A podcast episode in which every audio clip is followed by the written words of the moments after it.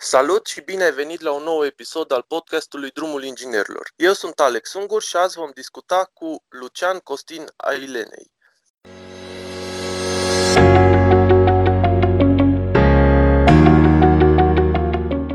Salut! Salut, Alex! Lucian este front-end engineer la Levit 9 IT Services din Iași.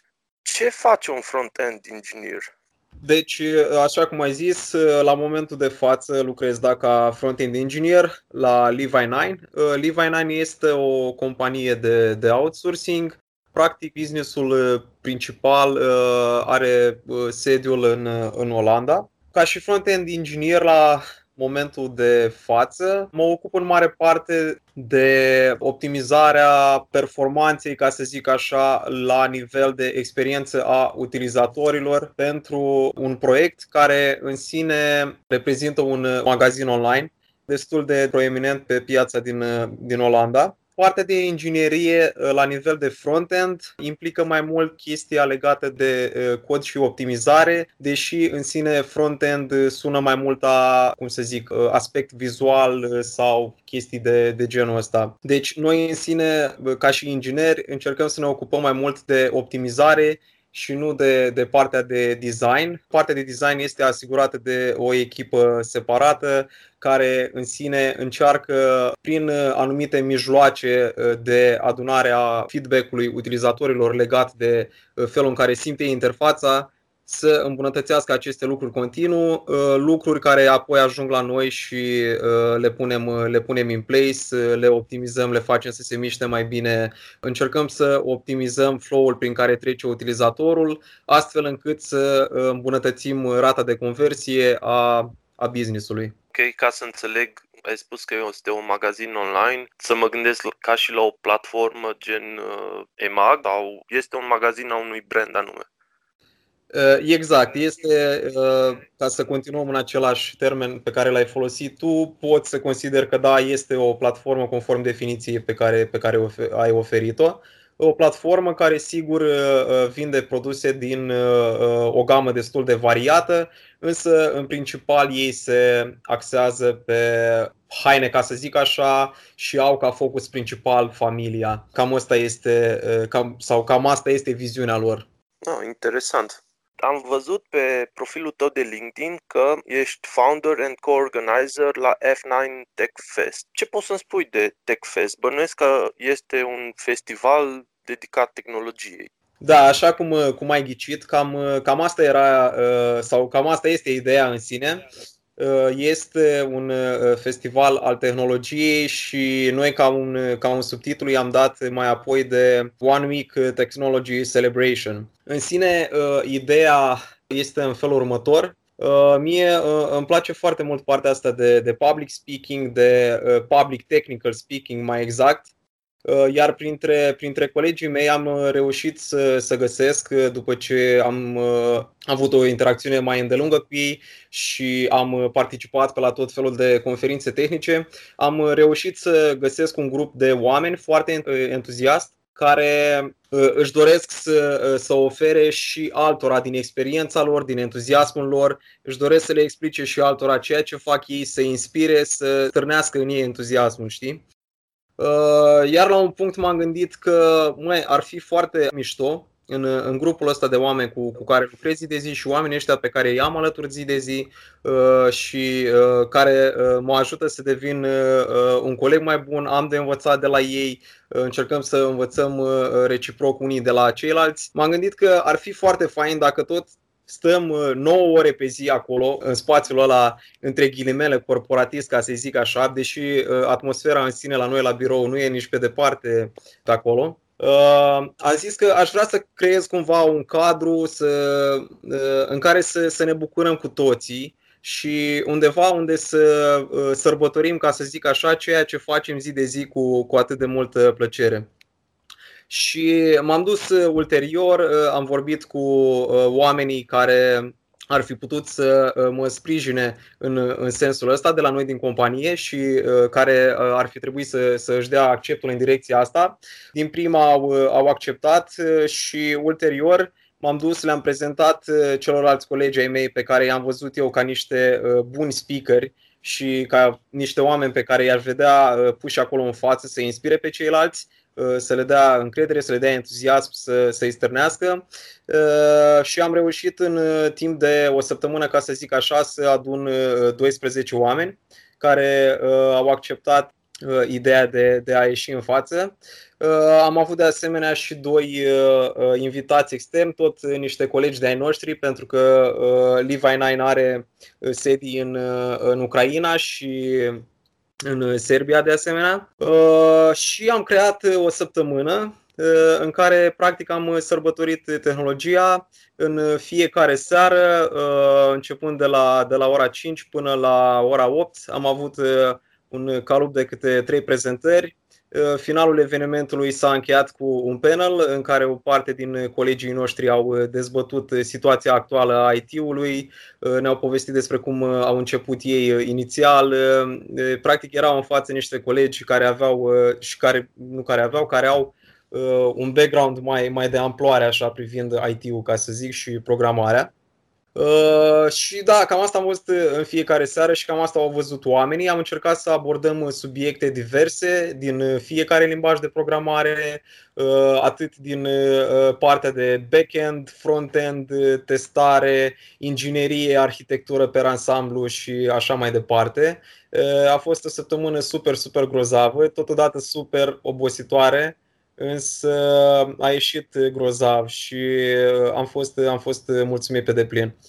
Uh, sigur că toți colegii m-au sprijinit în direcția asta și uh, feedback-ul lor la final a fost destul de, cum să zic, nu destul de, a fost foarte bun Uh, motiv pentru care în primăvară urmează să organizăm uh, a doua ediție a TechFest uh, și va purta numele de Spring Edition pentru că aș vrea să fac împreună cu colegii mei ceva mai puțin diferit de data asta, să nu avem doar prezentări, ci să avem și workshop-uri și niște chestiuțe puțin mai diferite. Poate, de ce nu, să le zic așa, noi pentru, pentru comunitate, Uh, ceva inspirat uh, din comunitățile din, uh, din afară, care mie mi se par super grozave și unite. După sesiunea de prezentări, la ce concluzie ați ajuns? În sine am ajuns la concluzia că oamenii își doresc, își doresc mai, mai des să participe la chestii de genul. Am avut un interes destul de semnificativ, ca să zic așa. Inițial m-am gândit Uh, la modul în care mi-aș fi făcut niște așteptări, uh, dar mai apoi mi-am dat seama că nu e loc de, de așteptări în chestia asta. Uh, fiecare prezentare pe care o faci, fiecare subiect pe care îl abordezi are, are targetul lui, are audiența lui. Vin acolo oameni în, în genere interesați de subiectul ăla, dar poate și oameni care ar vrea să-l, să-l descopere. Concluzia la care am ajuns noi ca și speaker, cred că este aceea că uh, nu contează dacă în sală ai 5, 10, 15, 20 de oameni, trebuie să vorbești cu același entuziasm, cu aceeași plăcere, trebuie să dai ce ai mai bun în momentul ăla pentru ca oamenii care sunt la acel moment în sală să, să fie mulțumiți uh, și de ce nu să-i inspiri, să le dai o motivație, să-i încurajezi uh, să meargă mai departe uh, cu și mai mult entuziasm față de de momentul la care, la care erau atunci. Cred că ca și speaker ai o responsabilitate destul de mare și motivul pentru care ai vrea să fii speaker, în primul rând, nu ar trebui să fie să te pui tu în valoare, să arăți neapărat cine ești tu și ce poți tu, cât să îi ajuți pe ceilalți să se pună ei în valoare și să se dezvolte și mai mult. Practic trebuie să te prezinți acolo în față ca, ca un lider altă formulare ar fi să ajut să se creeze noi lideri. Exact, exact. Trebuie să îi ajuți pe ei să devină uh, colegii pe care tu ți-i dorești mâine lângă tine. Exact, e foarte bine zis. Este foarte faină ideea. Este prima dată când aud pe cineva că vine cu astfel de idee și chiar reușește să o implementeze într-o, într-o corporație. Chiar foarte fain și, și felicitări și să-mi, să-mi transmiți cum a fost varianta 2 a ediției. Mulțumesc în da. primul rând și mulțumesc uh, și din partea colegilor mei care, care m-au sprijinit grozav în chestia asta și suntem, uh, suntem toți, toți implicați uh, la fel de mult. Mai vreau să vorbesc cu tine oarecum de evoluția ta profesională. Am văzut că tu ai terminat un liceu de informatică, adică un profil de informatică intensiv la Suceava și pe urmă ai ai ajuns la Universitatea Alexandru Ioan Cuza din Iași, studiind tot informatică.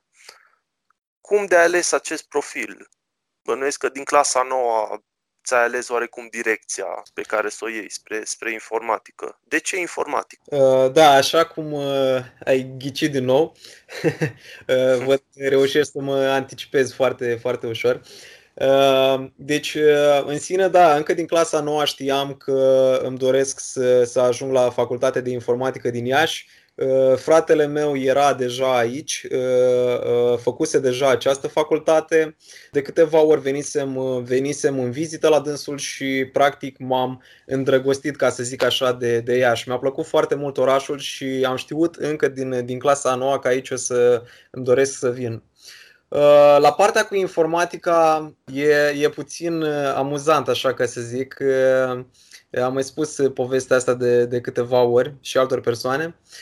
Primul meu contact cu, cu informatica, ca să zic așa, sau mai degrabă cu, cu partea de front-end și motivul pentru care la momentul de față lucrez în front-end și asta este ceea ce îmi place cel mai mult, Eh, cred că eram prin, eh, în clasa a patra, dacă mi-aduc bine aminte. Fratele meu făcuse și același liceu ca și mine și același profil. Venise acasă cu un caiet de informatică pe care era practic un fel de tutorial sau o lecție predată cu HTML și CSS. Eh, practic astea sunt două tehnologii care stau la baza construcției siturilor web și a interfețelor pe care utilizatorii le văd. Uh, el uh, practic nu era acasă atunci, uh, aveam calculator și m-am apucat să iau pas cu pas în drumările de acolo pentru ca ulterior să ajung să-mi construiesc mini-site-ul meu.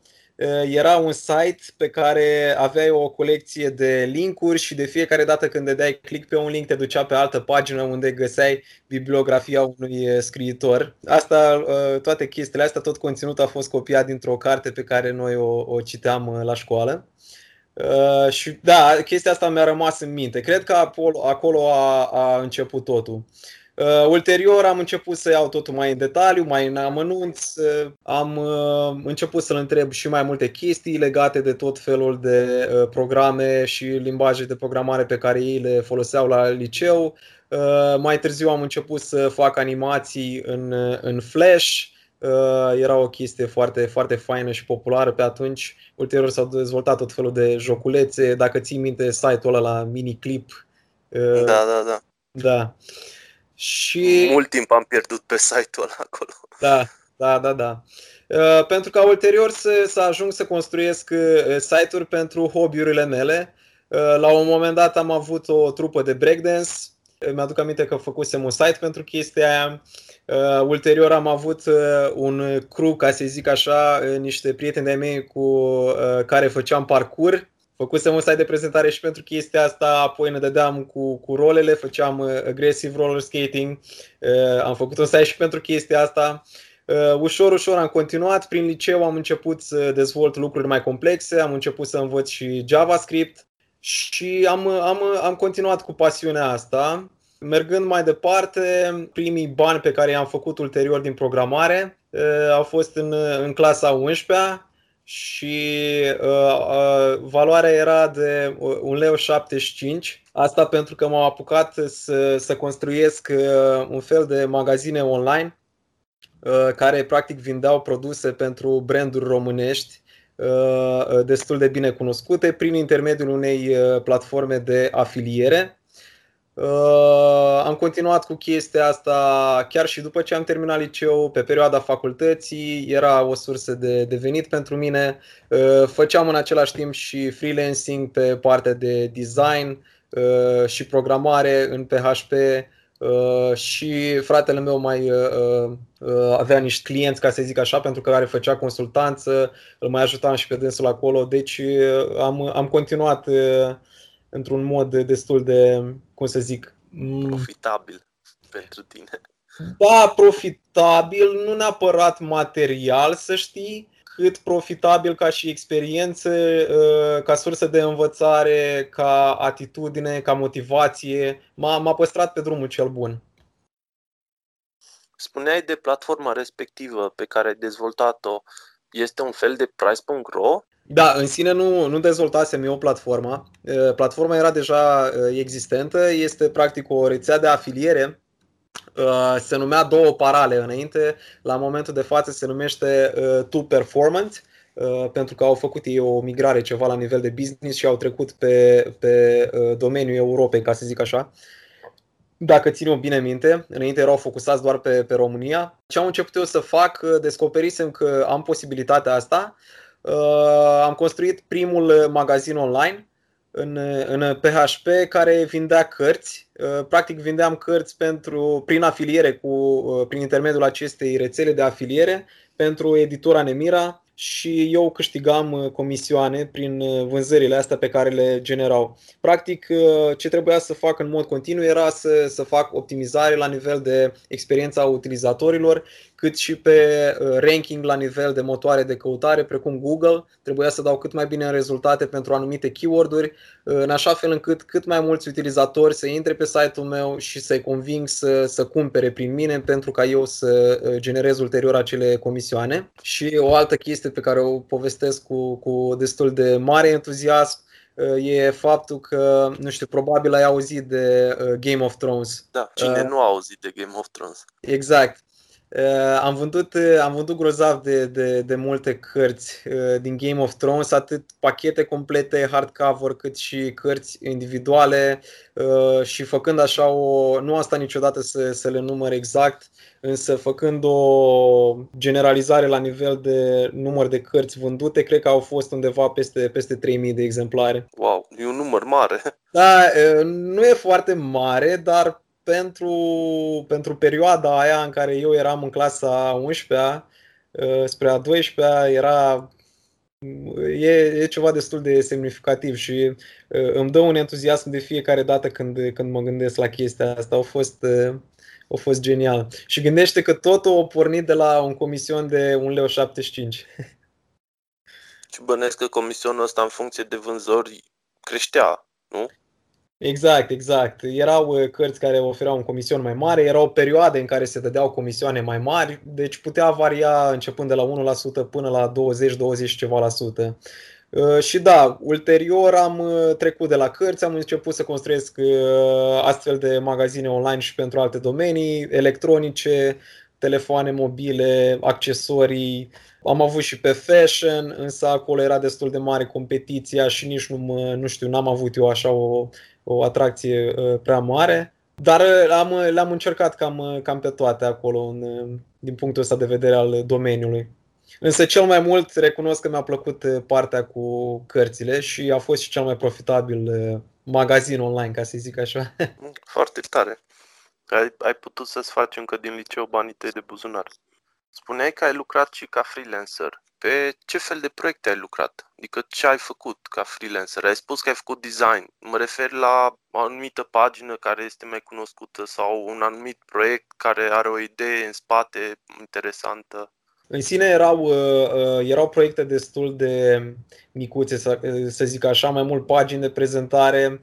Uh, încercam să mă focusez destul de mult pe partea asta legată de ceea ce făceam eu aici, mă, regă, mă regăseam cel mai mult.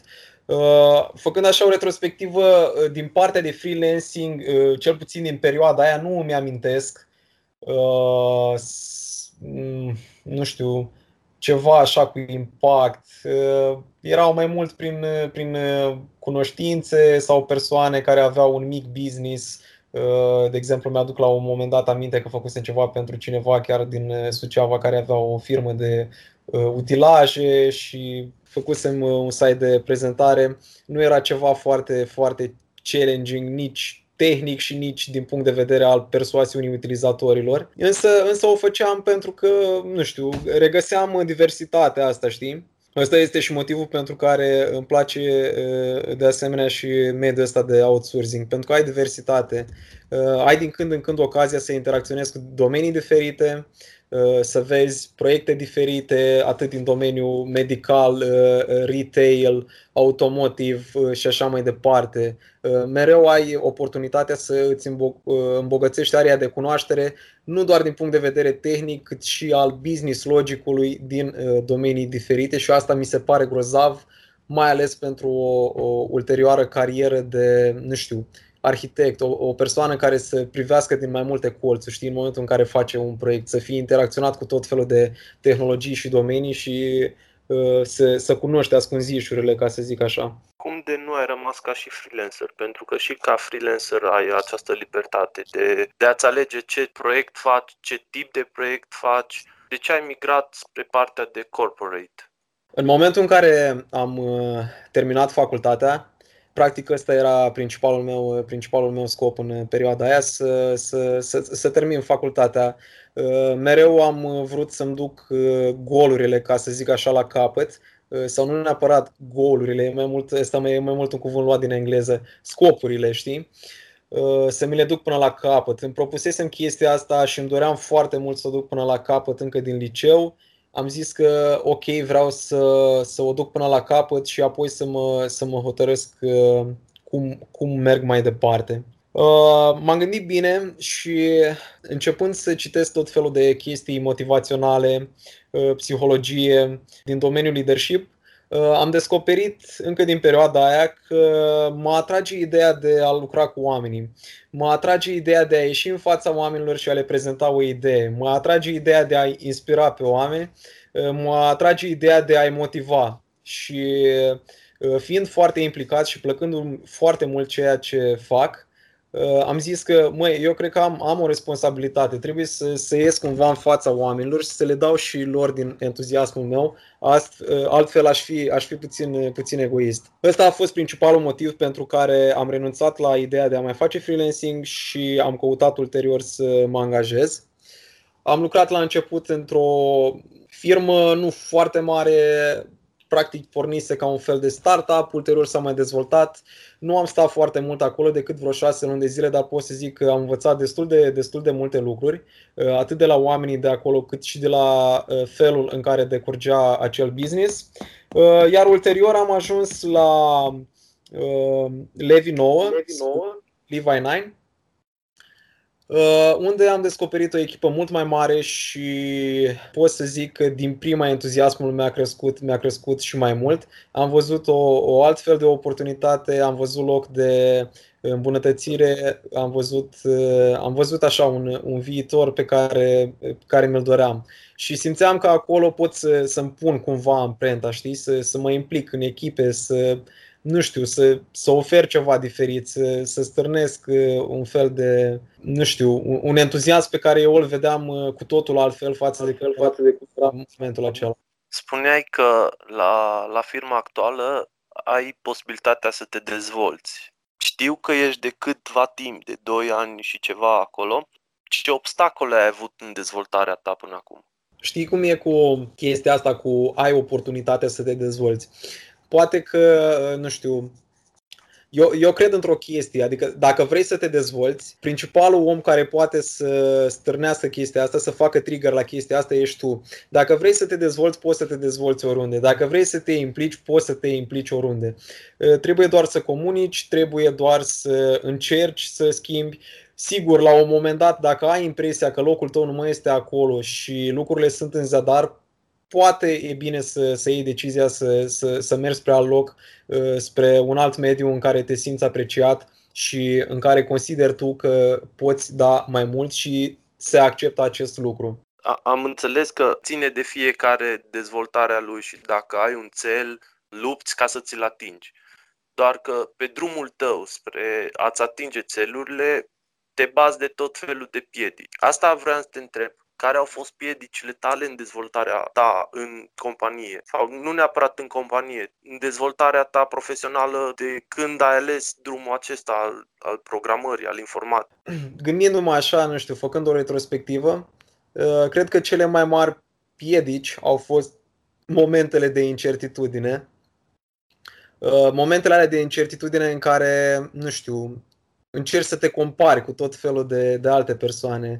Uh, îți, îți pui practic singur impedimente la modul că oare sunt în stare să fac chestia asta, uh, oare chiar merită să fac chestia asta, oare cineva chiar apreciază chestia asta? Și mai ales pentru mine, eu care sunt o, o persoană implicată, cel puțin la început, recunosc că am avut, am avut momente în care m-am simțit puțin, puțin aiurea, ca să zic așa. Mă implicam foarte mult, iar greșeala pe care o făceam eu la momentul ăla era că aveam aceleași așteptări de la, de la toate persoanele din uh, jurul meu. Cu timpul am învățat că fiecare e diferit, fie, fiecare lucrează în modul lui, fiecare uh, uh, își duce povara în modul în care vrea el să o ducă și în modul în care poate, uh, la modul la care poate el să o ducă.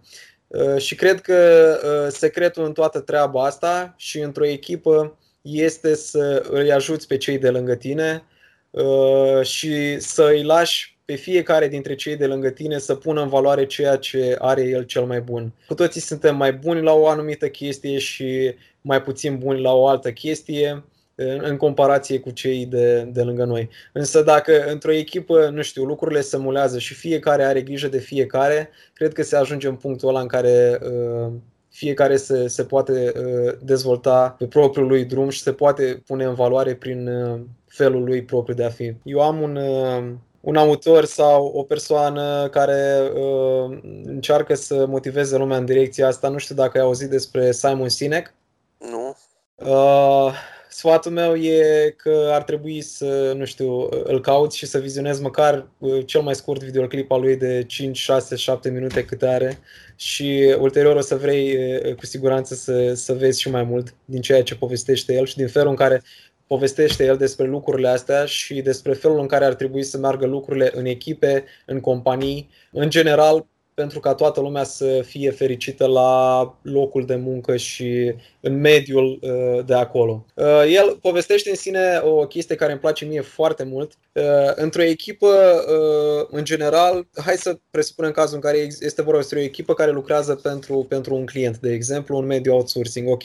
Nu știu, să zicem că e o echipă care numără 5, 6, 7 oameni Uh, în momentul în care fiecare uh, membru al acelei echipe este individualist și lucrează mai mult pentru el, practic fiecare ajunge într-un punct în care trebuie să se apere singur atât de presiunea pe care o pune clientul, cât și față de presiunea și frustrările pe care uh, le poate întâlni în echipă la un moment dat, legat de faptul că apar situații de genul, uh, nu știu, un grup dintre colegi vorbește despre alt coleg că este prea egoist, că face lucrurile prea mult singur, că nu vrea să-i ajute pe ceilalți și așa mai departe. Ei bine, uh, tipul ăsta, Sinec, zice în felul următor. Imaginați-vă o schemă de genul Uh, așa cum povesteam despre oamenii ăștia care sunt individualiști, fiecare reprezintă un cerculeț, cumva încerci să le apropii unul de celălalt, ai șase cerculețe, iar în jurul lor uh, scrie uh, danger, ceea ce înseamnă pericol. Practic acel danger este clientul.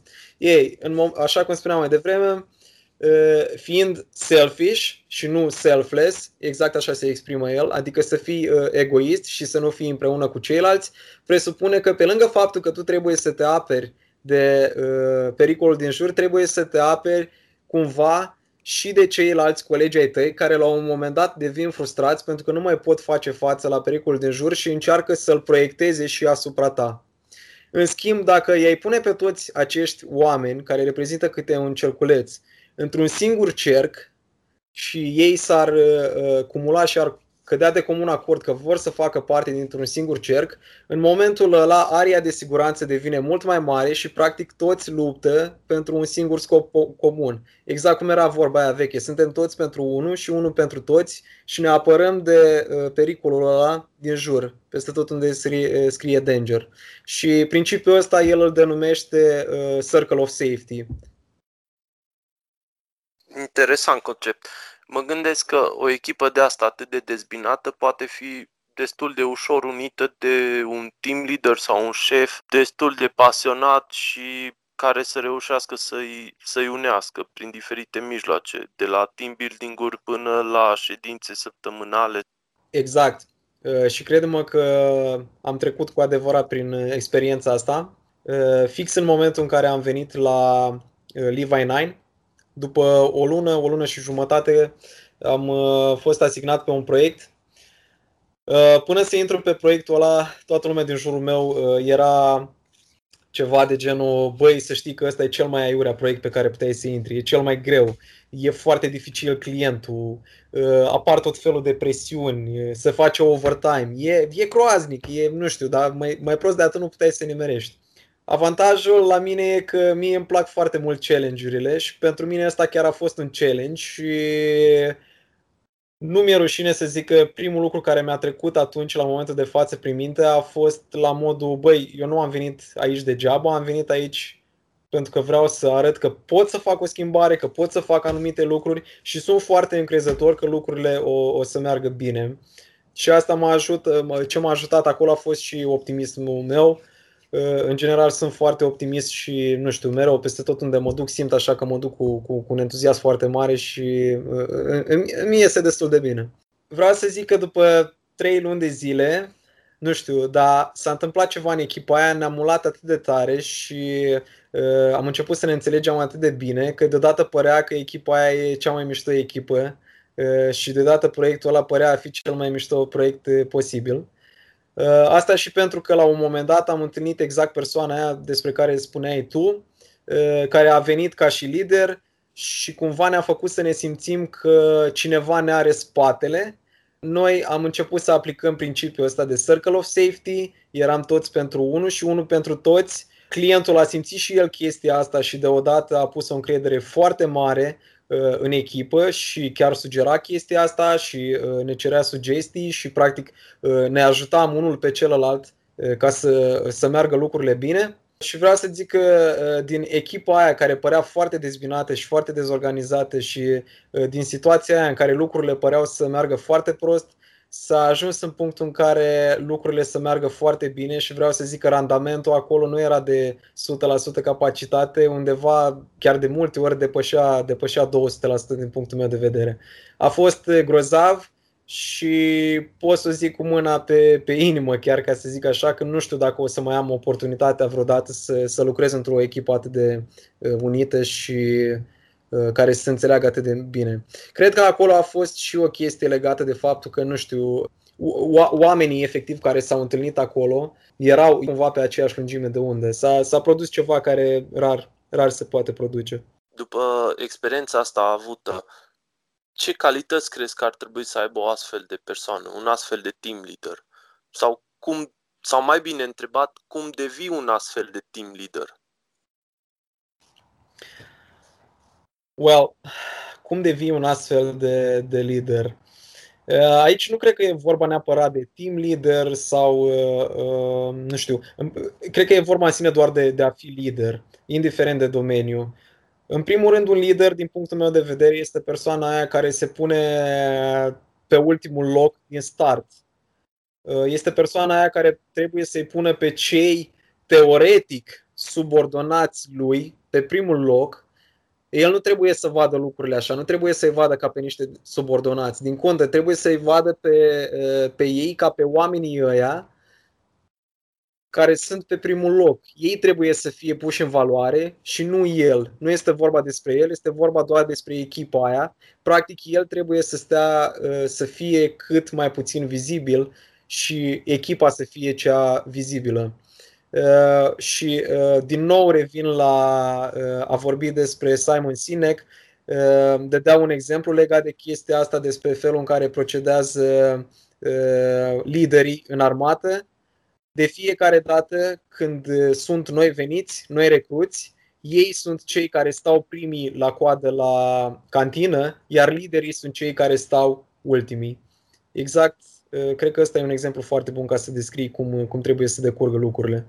Și crezi că liderii ăștia sunt lideri învățați sau lideri născuți? În mare parte, cred că au uh, calități înnăscute, uh, însă le descoperă pe parcurs. Calitățile astea ies la iveală natural, uh, iar ei, din punctul meu de vedere, eu cred că își dau seama fără să vrea de faptul că dețin aceste calități pentru că pur și simplu ajung să realizeze că se simt confortabil să facă chestia asta.